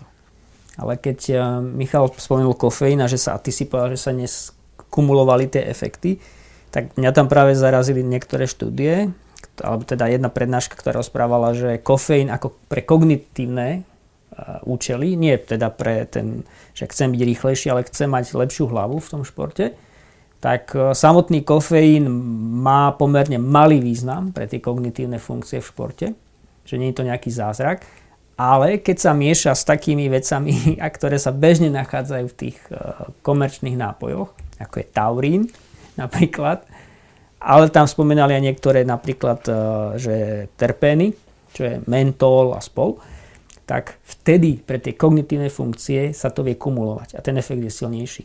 Uh-huh. Že to bolo také pre mňa nové, že ak chcem zasiahnuť ten, tú mentálnu stránku toho športovca, ten kofeín je slabý. Ale v kombinácii napríklad s taurínom, alebo sa skúmajú iné bioaktívne molekuly, napríklad tie terpény, čo sú bežne v rastlinách a to je naozaj veľa vecí o také, čo vonia všetko v tých, tých veciach, to, to sú väčšinou terpény, mono, terpény a tak ďalej, napríklad ten mentol, tak e, to je ono. A to, a to môže potencovať ten efekt kofeínu pre kognitívnu zložku. Áno, oni tam vlastne kombinovali aj ten kofeín s tými polyfenolmi napríklad. No áno, to sú všetky tam, tie áno, bioaktívne látky. A ten kofeín, to bolo vtipné, ja som si to tiež pozeral, že maximálna dávka, ktorá je dobrá pre tú kognitívnu, bola vlastne ešte ani nie niekedy minimálna dávka na tú fyzickú funkciu. Čiže ak sme chceli zlepšiť hlavu, tak sme museli dať výrazne menej, ak tak. na to, aby sme zlepšili v podstate, nazvime to, tie svaly, čiže takú tú, nechcem povedať, že blbú časť, ale proste, že idem bez hlavu do toho.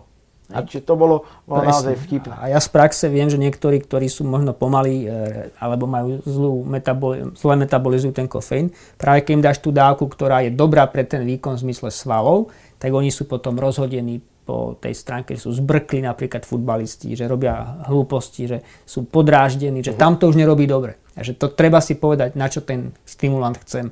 Chcem to mať na tú kogníciu, alebo to chcem mať do toho výkonu. A to sú dva rozdielne svety. Presne tak, že pre športy, ktoré sú možno priamočiare, že tam nemusím nad tým uvažovať, len nezbúrať toho vedľa, tak možno ten kofeín bude mať nejakú takúto funkciu, že môžeme si ho dovoliť dať viac, ale pre tie športy, kde máme, musíme aj rozhodovaciu funkciu, ja som sa raz nasypal, keď som ešte behal a som ulial dva štarty a išiel som domov. Takže tá zbrklosť tam proste bola. Že no. To bolo mocno. A vlastne tá, táto zložka s tým kofeínom bola, myslím, že hneď prvý deň po obede a tam som ďalší deň ráno som si nechcel dať ani, ani jednu kávu, pretože samozrejme e, ten kumulatívny efekt toho kofeínu, že keď čím viac budem ja využívať toho kofeínu behom toho ročného obdobia, tak tým viac sa mi tých e, receptorov na ten kofeín a práve ten, ten a, a, pra, tie časti, ktoré ja si keby zahlcujem, tak sa mi budú viac, takže budem potrebovať nekonečne teoreticky väčšie hmm. množstvo toho kofeínu.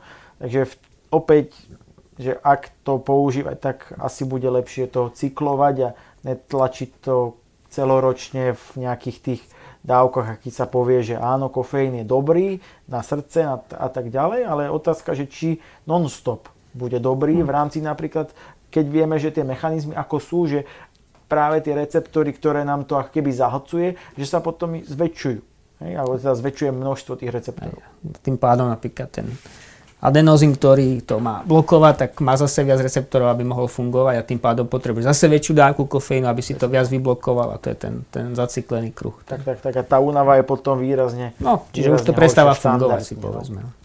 To myslím, že veľmi zaujímavá téma, lebo to, ako kofeín je brutálne využívaný aj u mladých športovcov, aj mňa posledný rok, dva oslovilo z viacerých zväzov, že naozaj je, toho veľa aj medzi mladých a že čo je to dobré, není to dobré a naozaj väčšinou sa do, dočítame len k tom, ten ergogénny efekt toho kofeínu, možno sem tam nejaké rizika, ale to spojenie s tým, s tou kogníciou, tak to je zaujímavé. Myslím si, že o tom vie veľmi málo ľudí. Takže Takže keď, tak ma, určite menšie dávky a možno s nejakými látkami rastlín.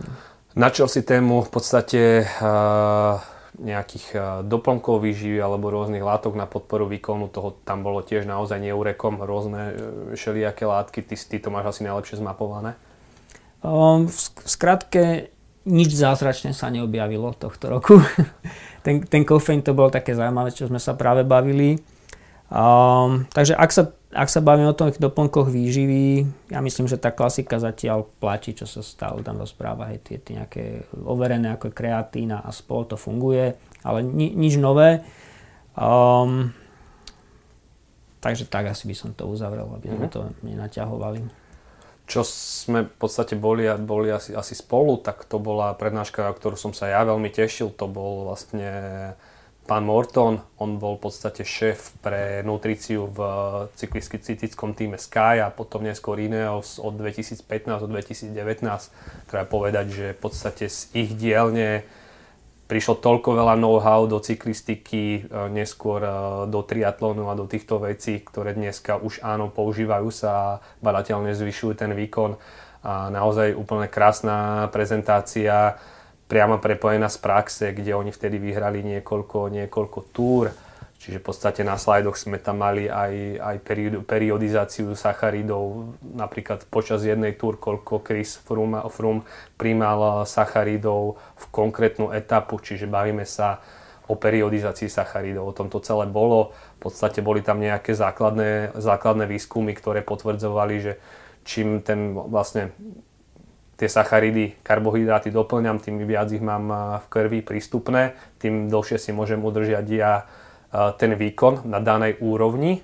Naopak, ak ten dostupnosť tých sacharidov uberiem, či už počas tréningu alebo po tréningu, čiže bavíme sa aj o nejakých že train low alebo sleep low kombináciách, tak o to ja zase trénujem tú vlastne využívanie tukov ako zdroja energie, čo je samozrejme tiež veľmi prospešné vo vytrvalostných disciplínach. Čiže najskôr nám prezentoval nejaké základné výskumy, ako je, aké je to trénovať e, z malo sacharidov, stredne veľa a z veľa sacharidov a potom bola tá aplikácia, aplikácia do praxe a keď môžem e, povedať e, nejaké také, také tie hlavné odporúčania, tak pri tých vytrvalostných disciplínach ten príjem tých športovcov je 7 až 12 eh, gramov na kilogram telesnej hmotnosti. Tre zdroje sú rôzne, to treba ešte povedať, že nie sú to len gely, je to pri cyklistoch aj tuhá strava a nápoje.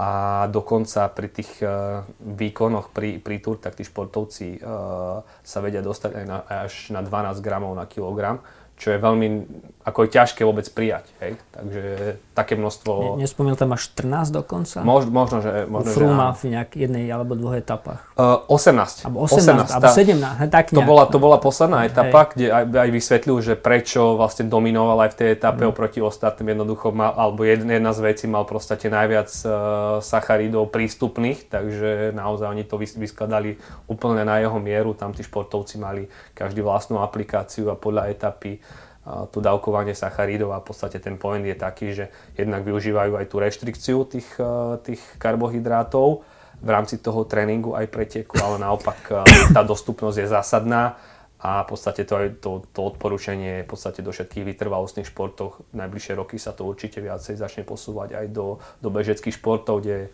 samozrejme je oveľa ťažšie príjmať sacharidy, keď bežím, ako keď uh, bicyklujem, ale vlastne zverejnil všetky dáta z hľadiska, z hľadiska kol, koľko, aj ten, aj ten guideline je zverejnený, že koľko sa odporúča a kedy ako a vlastne tá logika za tým, za tým low carbom, lebo v podstate ja som mal pocit pár rokov dozadu, že veľa sa o tom low carbe hovorilo, ale len to proste niekto chytil, vyťahol a zrazu sme sa snažili, alebo sa snažili všetkých športovcov stiahnuť na low carb, že to je to najlepšie, ale v podstate myslím, že sme to vtedy úplne nepochopili že Milan, ty o tom vieš oveľa viacej ako ja, že, no. že je to skôr o tej periodizácii. No ono to bolo, aj, tu, aj tu povedal, že napríklad ten Froome je do od 4 na kilogram až po tých 17-18, že to je obrovský rozdiel podľa typu etapy a podľa typu, jak potrebuje. Druhá vec, že keď trénujú, tak idú aj do toho krátko do toho low carb možno ale vtedy, čo bolo s tým Matejom Totom, tak on, on, on to mal takto isto, že on si to tiež periodizoval. Len vždy sa to vyťahovalo, že on je nízkosacharidový, ale pritom on to periodizoval. Sám potom, aj keď si jeho výživovým poradcom to analyzovali, tak tam boli aj dní, keď mal tých sacharidov dostatok. Aj keď toto sú naozaj vysoké čísla a si myslím, že nebudú úplne trans alebo prenosné do toho behu, ale, ale znova to ukazuje, že tie sacharidy, to tam jasne povedal, keď chceš mať výkon, musíš mať sacharidy dostupné v svale, systéme, v krvi a aj v, aj v zásobe ako v pečení, okrem toho svalu. Aby, a samozrejme musí suplementovať, keď to je vytrvalostný výkon dlhý. Zase ja hovorím vo futbale, je z 10 gramov na deň, to oni budú všetci obezní po, po chvíľke. Takže tam ja osobne vravím, že od 3 do 5, 6, záleží kto, aký, aká to je pozícia. Takže to není vytrvalostný šport, ten futbal. No. To, je, to je presne ten intermitentný a to už sme zase v inom svete. Ale aj tam sú sacharidy veľmi dôležité.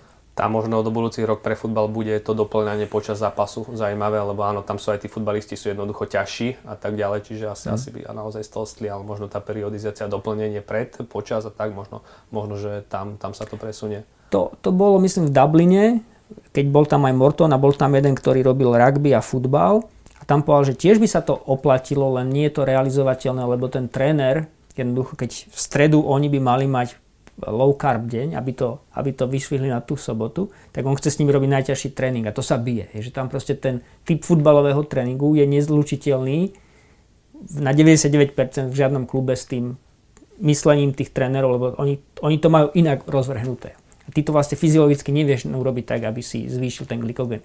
Lebo to je multifaktoriálny šport oni chcú rozvíjať niečo iné v tých dňoch. Nie, aby mali nízku intenzitu. Oni práve, že v tých dňoch, keď by si mal mať nízku intenzitu, chcú mať vysokú intenzitu.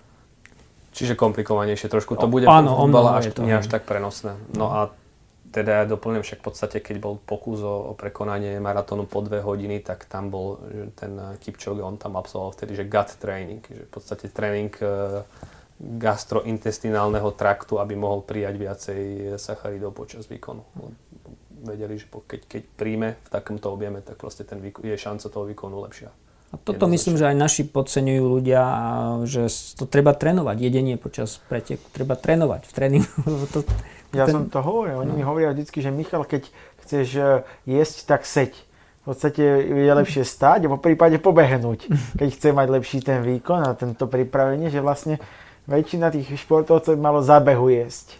Ale je to, treba to trénovať, lebo to je nefyziologické. To je vlastne, ty biješ dve, dva systémy, ktorý jeden je odstavený, to je ten tráviaci a, no a ono to treba natrénovať. Ono sa to dá, ale to chce naozaj tréning. A zase je to individuálne, áno. Ja si, Presne. Áno. Akože pri, prijať niečo v takejto rýchlosti do žalúdka, aby sa to strebalo. A treba povedať, že pod vplyvom týchto vecí prišli aj nové, nové druhy uh, gelov a, a, a rôznych, ale hlavne sú to gely, ktoré majú úplne oveľa sú ľahšie, oveľa lepšiu strebať, strebateľnosť a tak ďalej, takže podporilo to zase Myslíš výskum. tie hydrogely alebo áno, takéto? Áno, áno, áno, áno. To, to je tiež otázka posledných dvoch, troch rokov áno. a myslím, že to vzniklo niekde tam. Ja čo viem z praxi chalani, čo sme my aj u vás merali, tí maratónci naši, tak si to po, tí vytrvalci si to pochvalujú, že naozaj teraz používajú zmeniť to, tieto formy rôzne hydrogelov. Dobre, a chalani, ja ešte taká, ešte jedna, jedna témička, ktorú som absolvoval ja, takú sekciu, ale bolo tam oveľa viac tých vecí, bolo športovanie žien. Toto sa, to sa opakovalo veľmi často, ja som takúto jednu feministickú sekciu absolvoval, bol to zážitok. A ako sme sa bavili, že, že musíme individualizovať každého jednoho športovca, tak tam ženy, ženy, ženy preukázali, že my neindividualizujeme ženy, tam hneď v úvode predstavili takú knihu, že Invisible Woman, ktorá teda hovorí, že o tom, ako sú ženy ignorované vo svete výskumu, vývoja, teraz sa nebavíme o športe, ale aj technológie a tak ďalej a tak ďalej, že kdekoľvek e, sa pozrieme, tak väčšinou je to, je to robené na mužov a s, s mužmi. E, ukazovali tam takú multištúdiu 12,5 milióna e, participantov od 12, 2014 až 2020 z databáz a tá, tá preváha mužov bola obrovská. Aj keď počet štúdií muži, ženy ako nebol až taký veľký rozdiel, tak tie mužské súbory sú, boli oveľa väčšie a tak ďalej. Čiže väčšinu odporúčaní, ktoré, keď teraz prejdem do športovej vedy, dávame pre mužov a dávame, dávame ich aj, aj ženám. No a potom vlastne prichádzali na tie vlastne jednotlivé, rozoberali tie problémy, že prečo je to tak. Jednak predstavili aj akože taký všeobecne platný guideline, že keď chcem mať vo výskumnom súboru ženy, tak tam je to napísané, že ako to mám robiť. Lebo problém so ženami je, je, je v tom, problém no, že v podstate samozrejme menštruačný cyklus, ktorému ma, malo kto rozumie, že vlastne ako, ako funguje. No a vlastne majú to tie ženy úplne ináč ako my, že keď v prvej štvrtine toho cyklu ju otestujeme, tak je to iné ako keď ju otestujeme v polovici a na konci. Čiže výskumníci, ktorí o tom vedia, tak buď tie ženy proste odtiaľ vyhodia, alebo ich tam nedajú, alebo nám to skreslí výsledky, alebo proste vôbec o tom neviem. Alebo ti to veľmi natiahne ten výskum, lebo my sme mali uh, kolegyňu bývalú, doktorku Kovárovú, uh, biomark, teda markery kostnej tvorby a degradácie a to bolo naozaj náročné tie ženy načasovať tak, aby mohli prísť na to meranie vtedy, keď sú v nejakej fáze. To, to bolo to obdiv za to, hmm. že, to že to robila. No. No, ako, a čo tam boli práce trošku seniorského charakteru, tak práve tá menopauza, aký obrovský, ako keby tú zmenu hormonálnu. A teraz si povedme, že športovky nemajú tú menštruáciu. Niektoré, hej, a teraz kontrolovať to u všetkých tých žien, že ako to je, to, tak ako povedal Milan, ako ono to natiahne nejakú bežnú štúdiu, ktorú s obyčajnými chlapmi vieme spraviť za možno tých 12 týždňov, tak u tých žien, aby sme to vyladili na to, tak e, aby tie zmeny sa dokázali, tak to by bolo asi možno aj dvojnásobok času na toto všetko vyladiť, aby sme tam presne, že teraz to sadne mm. tak žeriť na šerbel a trafí sa to tam v rámci tých hormonálnych cyklov. No, no to je... Ale tak sme robili tých vytrvalcov mužov, teraz chceme robiť ženy, takže možno prispiejeme aj v spolupráci s vami za NEŠC do tohto súdka, ale aj tréneri by si mali uvedomiť, že tiež tam bola kvalitná norská vec podľa mňa a oni rozprávali o tých atletkách, ktoré majú ten relatívny energetický, alebo syndrom relatívnej energetickej deficiencie, teda jedia menej, než by mali. A dali im nejaké odporúčania a vystúpil tam jeden Nemec, ktorý povedal, že tie odporúčania sú vysoké na, e, na ženy. Lebo žena športovkyňa sa predsa len vo výkone viac je závislá od tukov, než muž. Čiže tam sú tie fyziologické rozdiely a často ich ani, ani vedci neakceptujú a a prehnanie napríklad nutia ženy viac do tých sacharidov vo výžive, než by, než by mohlo, uh-huh. mali mať. Čiže tam sú naozaj tie medzipohľadné rozdiely a treba to skúmať ďalej, ale aj v tej praxi ako aplikovať. Ja len pár výskumov k tomu ešte k tým ženám, tak e, Švedi skúmali, teda zistili, že len 8% zo 140 pretekárok e, boli to, boli to bežkyne na lyžiach, čiže švedská repre, v podstate 140 pretekárok len 8% malo dostatočné vedomosti o vplyve cyklu na tréning a výkonnosť a len 27% o tom eh, komunikovali s trénermi. Samozrejme je to v podstate tábu téma, hej, málo ktorá zverejkyňa o tom s tým trénerom rozpráva, teda sa vie rozprávať a, a ten tréner tomu rozumie, takže Takže to bola jedna vec, hovorilo sa tam veľa o tom, že kopec trénerov považuje za normálne stratu cyklu, Hej, že Ale tak, tak to jednoducho má byť a tak to mm. je. Dokonca tam bol jeden názov jedného článku, že rob šport, potom dostaneš periódu.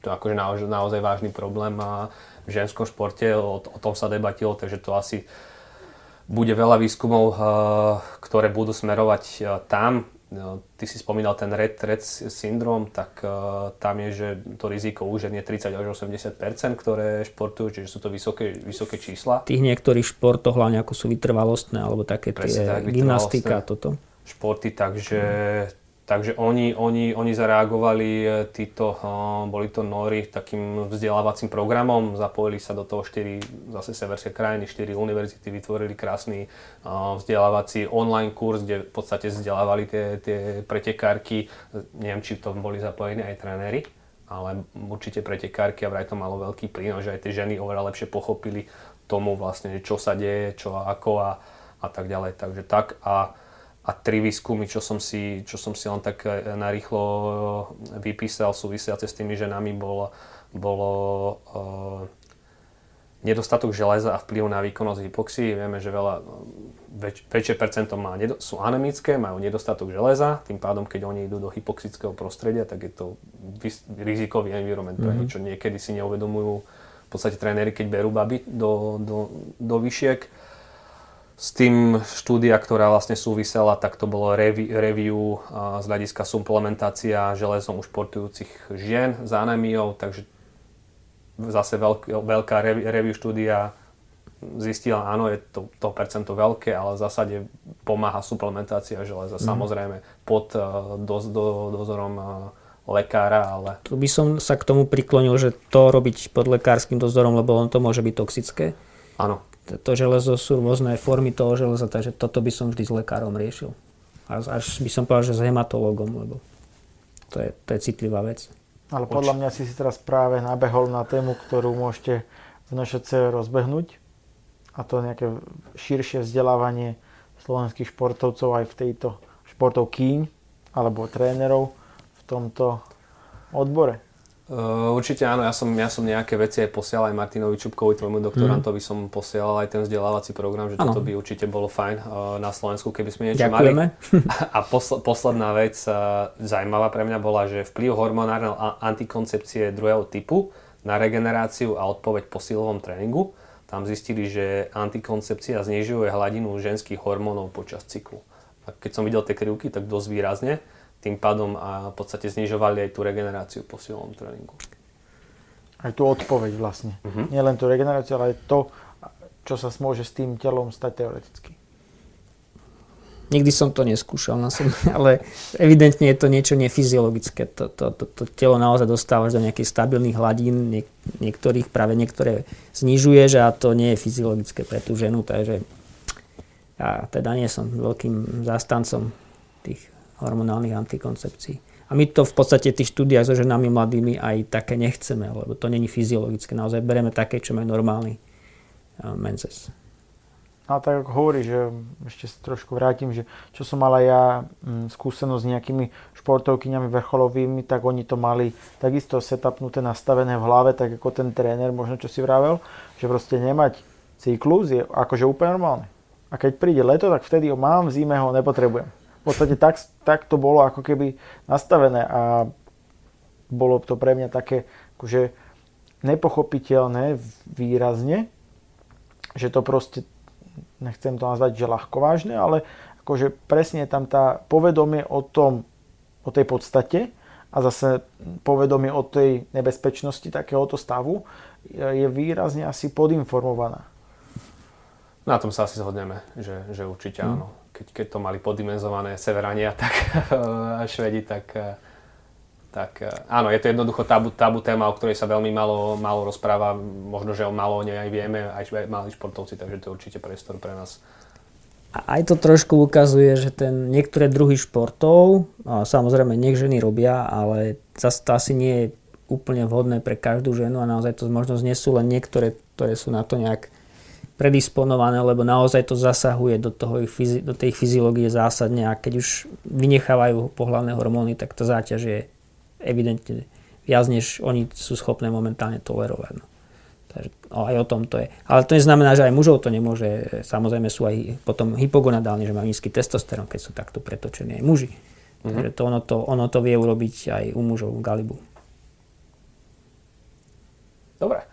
Uh, máme ešte niečo? Také chalani, čo, čo, čo ste mali vy, že vás uh, nejak zaujalo, okrem veci, čo sme spomenuli?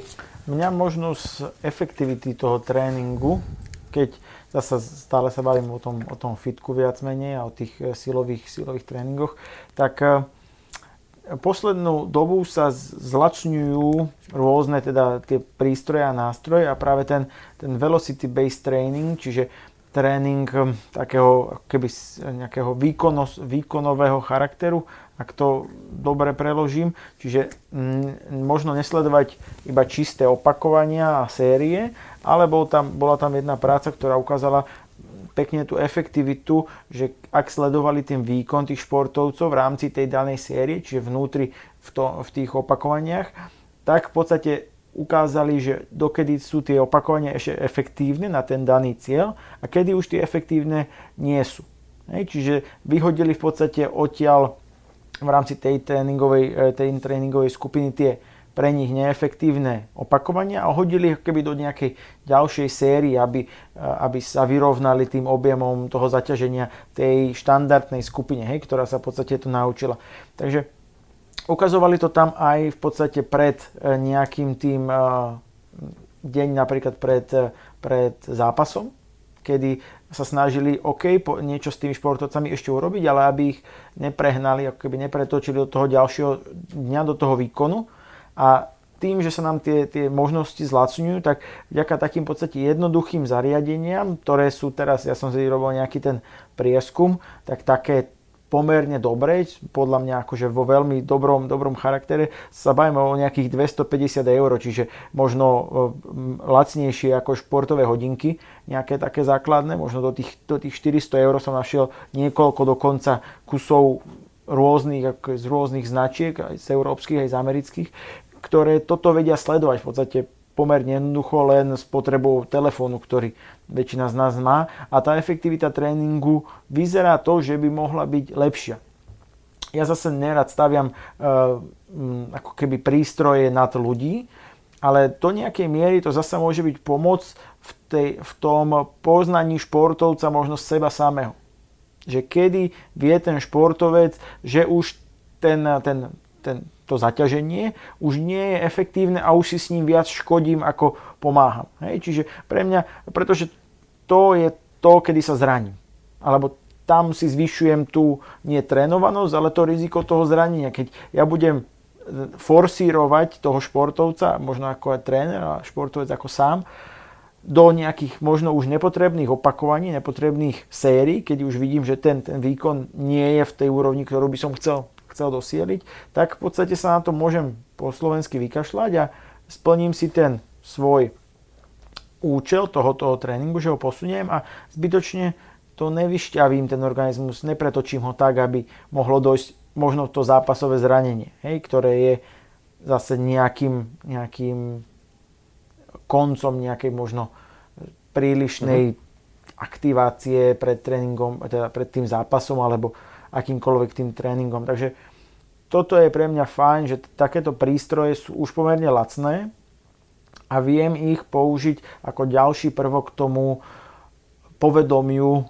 možno športovca samého o sebe alebo toho trénera, to trénerské oko natrénovať lepšie, že áno, už je tu pomalý, už tá efektivita není dobrá, koordinácia môže byť horšia a tak ďalej, a tak ďalej. A celé to môže byť už nie také adekvátne k tomu cieľu pozitívnemu, skôr potom k tomu pre mňa tomu negatívnemu.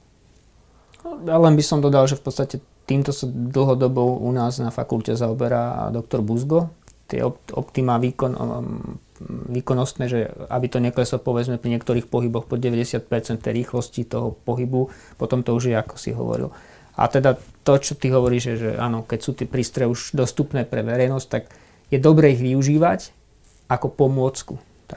A Presne tak, že to zefektívni ten tréning. Akože neriadiť sa tým, neriadiť podľa toho tréning, ale pomáhať si pri riadení tréningu týmito. Presne tak, že mať to ako doplnok, tak. samozrejme nie ako barličku, bez ktorej som není schopný fungovať. Ale možno v tom prípravnom období, keď na to mám čas to riešiť, tak tých športovcov nastaviť, že toto je, toto je kvalita a toto je objem. Áno, v podstate však na, na, na Slovensku poznáme skôr ten power-based training mm. na, na, na výkon, aj, aj my ho v podstate testujeme dlhodobo, poznáme tie efektívne opakovania do 90%, vo svete skôr je známy ten velocity-based training, ale je to len to isté, ale len už využívajú Hej. ako rýchlosť, takže určite áno, aj tá informácia, človek keď trénuje a vidí tú objekty, aktuálnu okamžitú spätnú väzbu, tak aj, aj toho zvyšuje o niekoľko percent pri každom tom jednom opakovaní sérii, takže určite. To je neinvazívny biomarker v podstate. Tak. aktuálne, tak. akutný. Dobre, ja možno ešte posledná vec, čo mňa, zase tam bolo veľa sekcií o hypoxickom tréningu, o ktorom teda je už veľa popísané, dokázané, samozrejme efektívna, efektívna vec na zvyšovanie výkonu.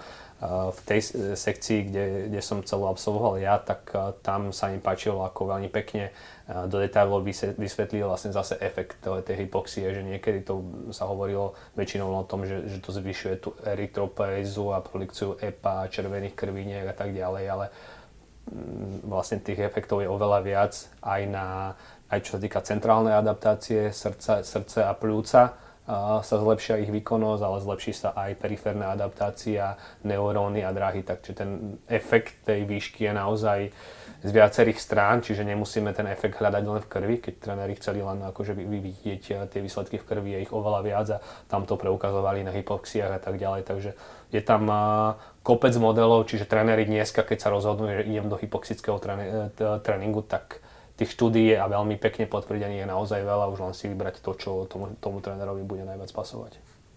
A, ale stále platí to, ak dobre rozumiem, že ten efekt je pomerne krátkodobý z takého hypoxického tréningu v nadmorskej výške. Či?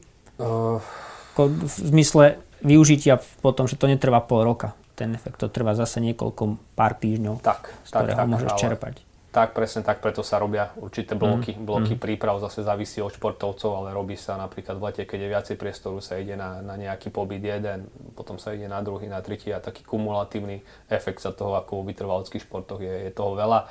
Uh, musím povedať na slovenských trénerov, že my tu máme hypoxickú komoru nie až tak často využívanú, lebo toto je efekt, ktorý je jednoznačne dokázaný a my vieme spraviť mikrocyklus aj niekoľko týždňový, kde vieme proste na, spraviť nejaké 1-2% v určitom výkone a to je v niektorých mm. športoch naozaj veľa a ešte, ešte stále myslím si, že veľa našich trénerov je v tomto takých, že, že možno opatrných a myslím si, že v tomto prípade úplne zbytočne. Len takú kratučku poznámku, že som tam zachytil jedného českého biatlonového trénera v tej Sevie, ktorý bol veľmi aktívny a veľ, veľmi sa dopytoval na rôzne veci, takže naozaj aj napríklad tí Češi, to je, že boli tam a boli veľmi aktívni tréneri a dopytovali sa naozaj tých najväčších mien na čo oni v praxi poznajú a snažili sa to pochopiť z toho. A toto je podľa mňa dobrý tréner, že ide na ten kongres a možno tomu nemusí rozumieť, ale tak ide za tým človekom a začne sa, že ja mám takýto prípad a vysvetlíte mi to, prečo sa to môže a možno sa dozvie niečo, čo mu pomôže ísť potom ďalej zase, že to má tak nejak odkonzultované s tými, s tými vecami. Áno, Česi myslím, v tomto, v tomto taký komáci, oni sami majú myslím, že celkom uh, sú lepšie rozhodne na tom, v, tom, v tom výskume a odoznávaní tých, tých, tých vecí medzi výskumom a praxou ako my. Dobre, ja myslím, že sme toho povedali možno, ja z toho tak, bol tak z toho taký pekný gula z každého rožku trošku, takže dúfam, že si z toho ľudia vyťahnú nejaké zaujímavé veci. Myslím, že všetci traja sme dostupní na nejaké konzultácie alebo minimálne posunutie či už literatúry alebo nejakých iných vecí odporúč- odporúčam, všetci traja robíme v športe, takže veľmi radi. Chalani, ďakujem veľmi pekne, že ste došli, že ste odozdali svoje, svoje vedomosti a poznatky. A... No, my hlavne ďakujeme tebe, že si také niečo zorganizoval, lebo je to dôležité. Svojho času, keď ešte profesor Hamar chodil na tieto konferencie, tak do Masla Fitness písal také články o tom, čo nové. A to je veľmi to je dôležité, na tom sme viacerí vyrastali a treba to robiť. Dnes sú nové technológie, nové možnosti, tak to, ďakujeme, že si nás pozval. Takisto ja som veľmi rád, že sme mohli uh, sem prísť a presne tak ako hovorí Milan, že uh, táto platforma je podľa mňa veľmi, veľmi e, super v rámci tomu podávaniu tých informácií, informácií ďalej a aj možno aj pre mňa je to super si to zopakovať a viac si to ešte do hĺbky pozrieť, aby som to vedel, e, vedel nejak posunúť ďalej a znova si to nemusím zapisovať len na papier, ale môžem si e, nás počúvnuť niekedy neskôr, keď budem rozmýšľať, čo sme to vlastne v tom Španielsku videli a počuli a kde nás to posunulo ďalej. Takže ja si myslím, že to je win-win, akože nie len teda pre posluchačov, ale aj pre nás si to znova zamyslieť nad tým, čo tam bolo dobré a ako to my vieme využiť do tej tréningovej praxe. Takže chalani, ešte raz ďakujem a budem sa tešiť zase niekedy na budúce.